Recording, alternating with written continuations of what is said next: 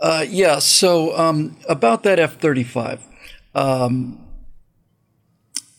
we found the jet, but there's a, a couple things about this story that just don't feel quite right to me, and I'm about to make a big assumption, and we all know what that uh, usually ends up being. Hi, everybody. I'm Bill Whittle here with Steve Green and Scott Ott. It's your right angle about the F 35 that went missing. And part of this is, in a way, almost, a, if not cool, then somewhat interesting. So, uh, Steve, why don't we start with you on that? They couldn't find the jet. Uh, it it took off and then it disappeared, and we spent, I think, a, like almost two full days Uh, trying I, I to find say out it was where. just over one day.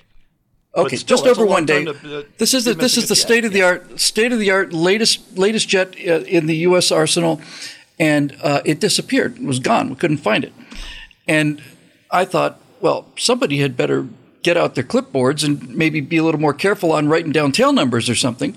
But this is the part of the story that actually is I don't want to say good. It's just kind of more interesting, Steve. One of the reasons they couldn't find the jet was because it doesn't show up on the radar. Yeah. You know, uh, you've got you've got a highly advanced stealth jet that is no longer. Um, uh, the the guy shut down the transponder. Apparently, he did this as a as a way to basically fry the circuits of the jet because all of the uh, the sensors on the F thirty five are what make the F thirty five so remarkable. It's uh, the particular airframe's performance is kind of a pig.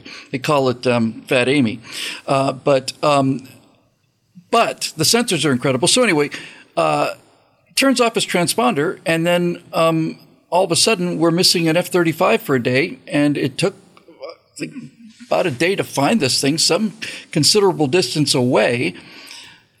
Does that help? Do you think mitigate the situation in, in any way, or do you think there's anything to that? There, there are a couple of things I hadn't thought of before. I, I wrote up this story in uh, kind of a funny way when it when it first happened because number one, the pilot ejected safely and Yeah. he was not harmed. Otherwise, you, you don't make fun of this.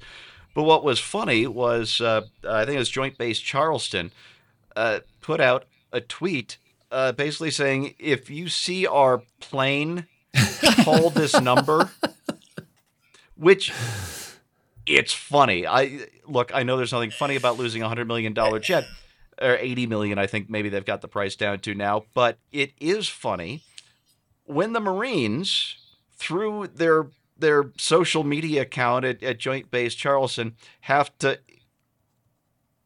put up a. I mean, like a missing dog poster that we've had to put up a couple of times when our when yeah, got that's not quite how I wanted that to go. I- Exactly. Uh, I've also uh, read, and maybe uh, folks who are actually in the Air Force and uh, know about these things can comment and correct me if I'm wrong, or uh, on the off chance I'm right, can let me know.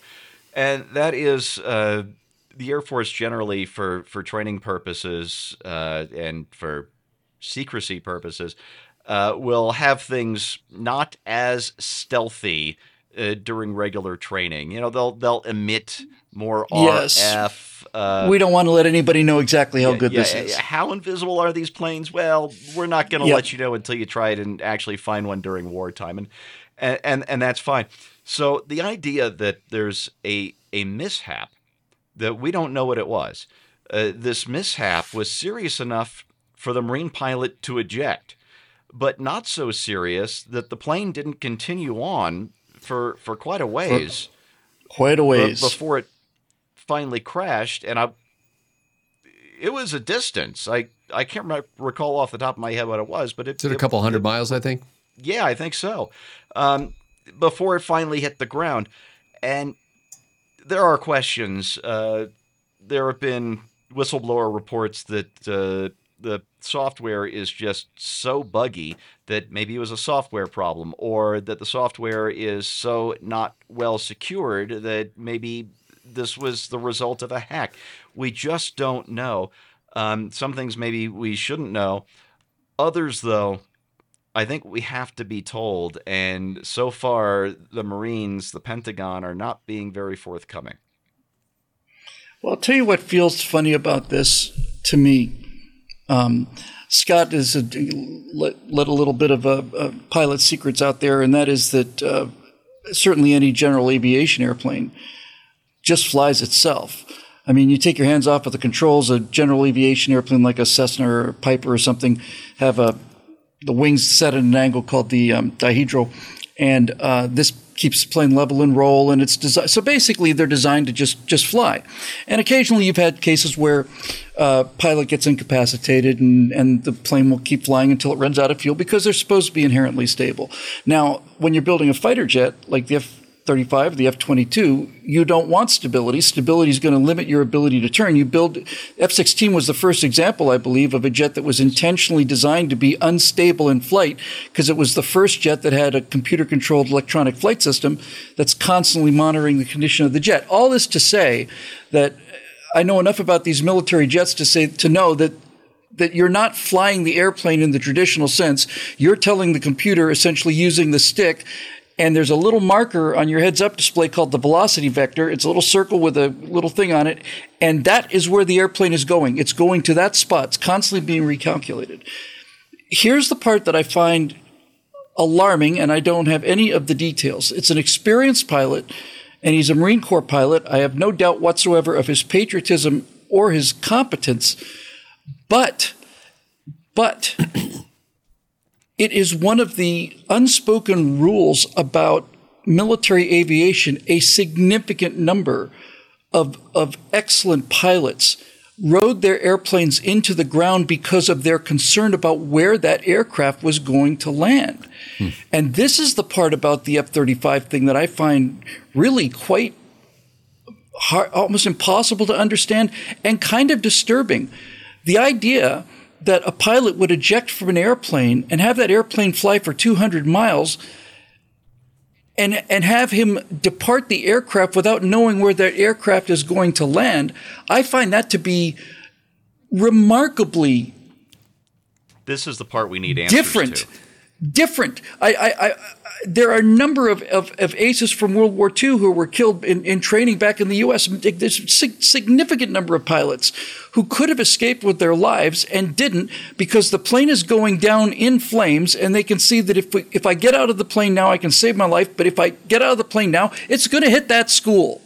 And so they, so they do what they can to ride it in. If the plane was capable for flying another 100, 200 miles, then that's telling me that that is not the kind of emergency that means you have to eject right away.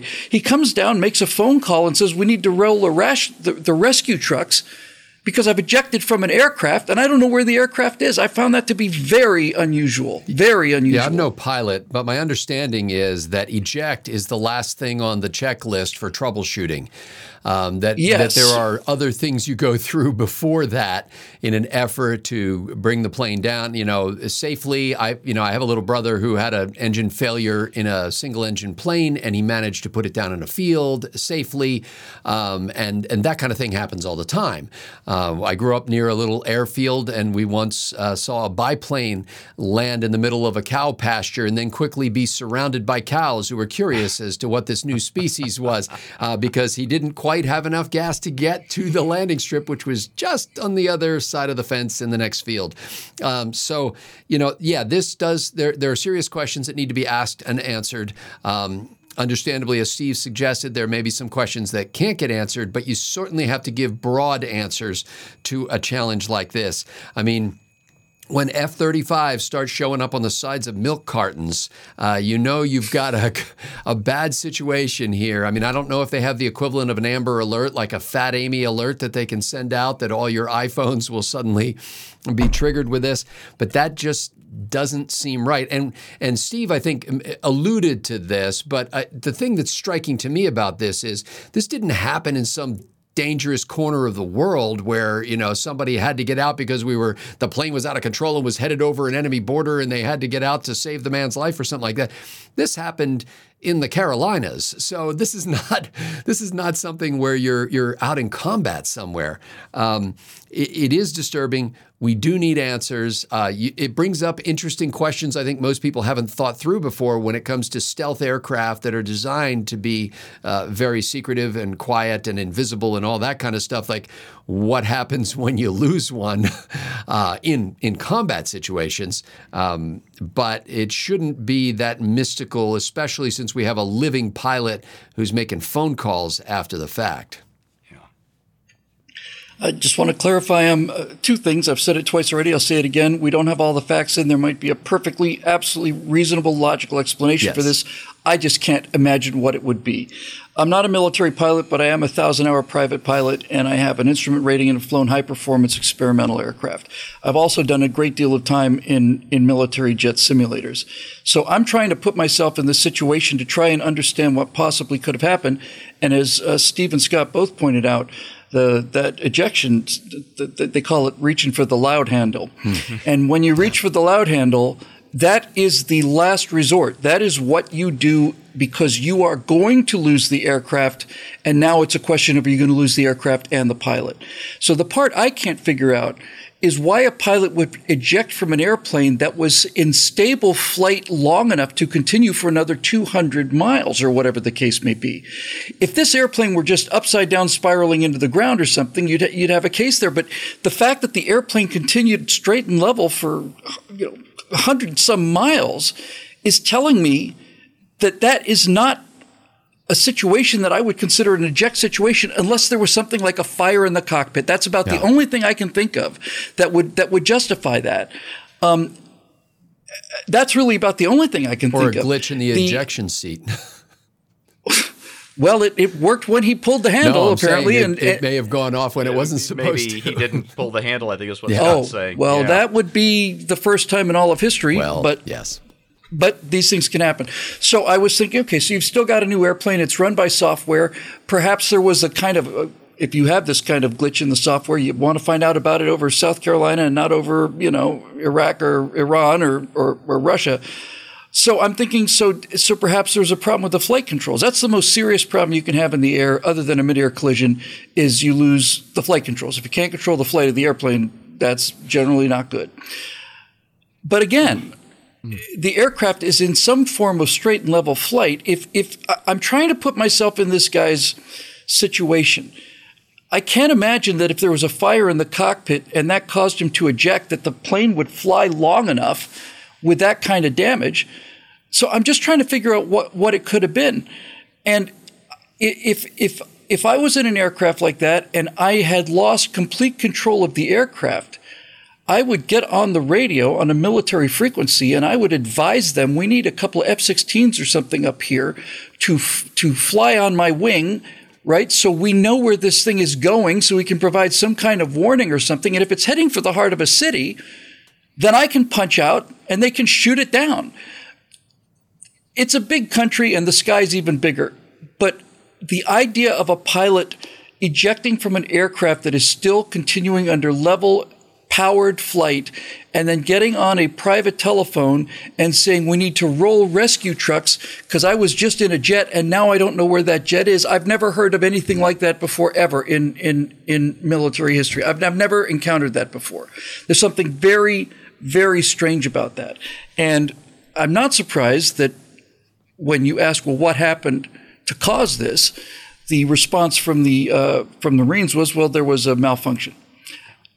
I'm not surprised they don't go into detail about what that malfunction is. I understand. I'm not that naive. I'm just trying to imagine what kind of a malfunction would cause these circumstances. And I, honest to God, can't think of one. I'm sure we'll find the answer someday.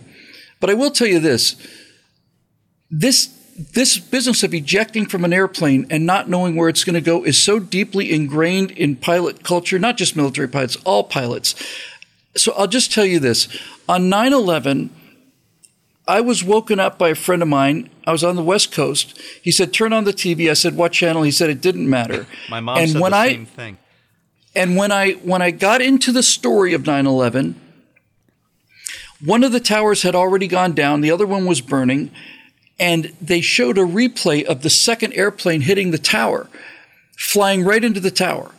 And the first thing I, I said it out loud. I, I said it out loud when I saw that plane go into that tower. I said I don't know who's flying that plane or whether anybody's flying that airplane, but one thing I do know is that there's not an American pilot behind the controls of that aircraft. I guarantee you. You know, he's going to put that thing in the river before he puts it into a building. That I guarantee you. And I just find the whole thing to be odd.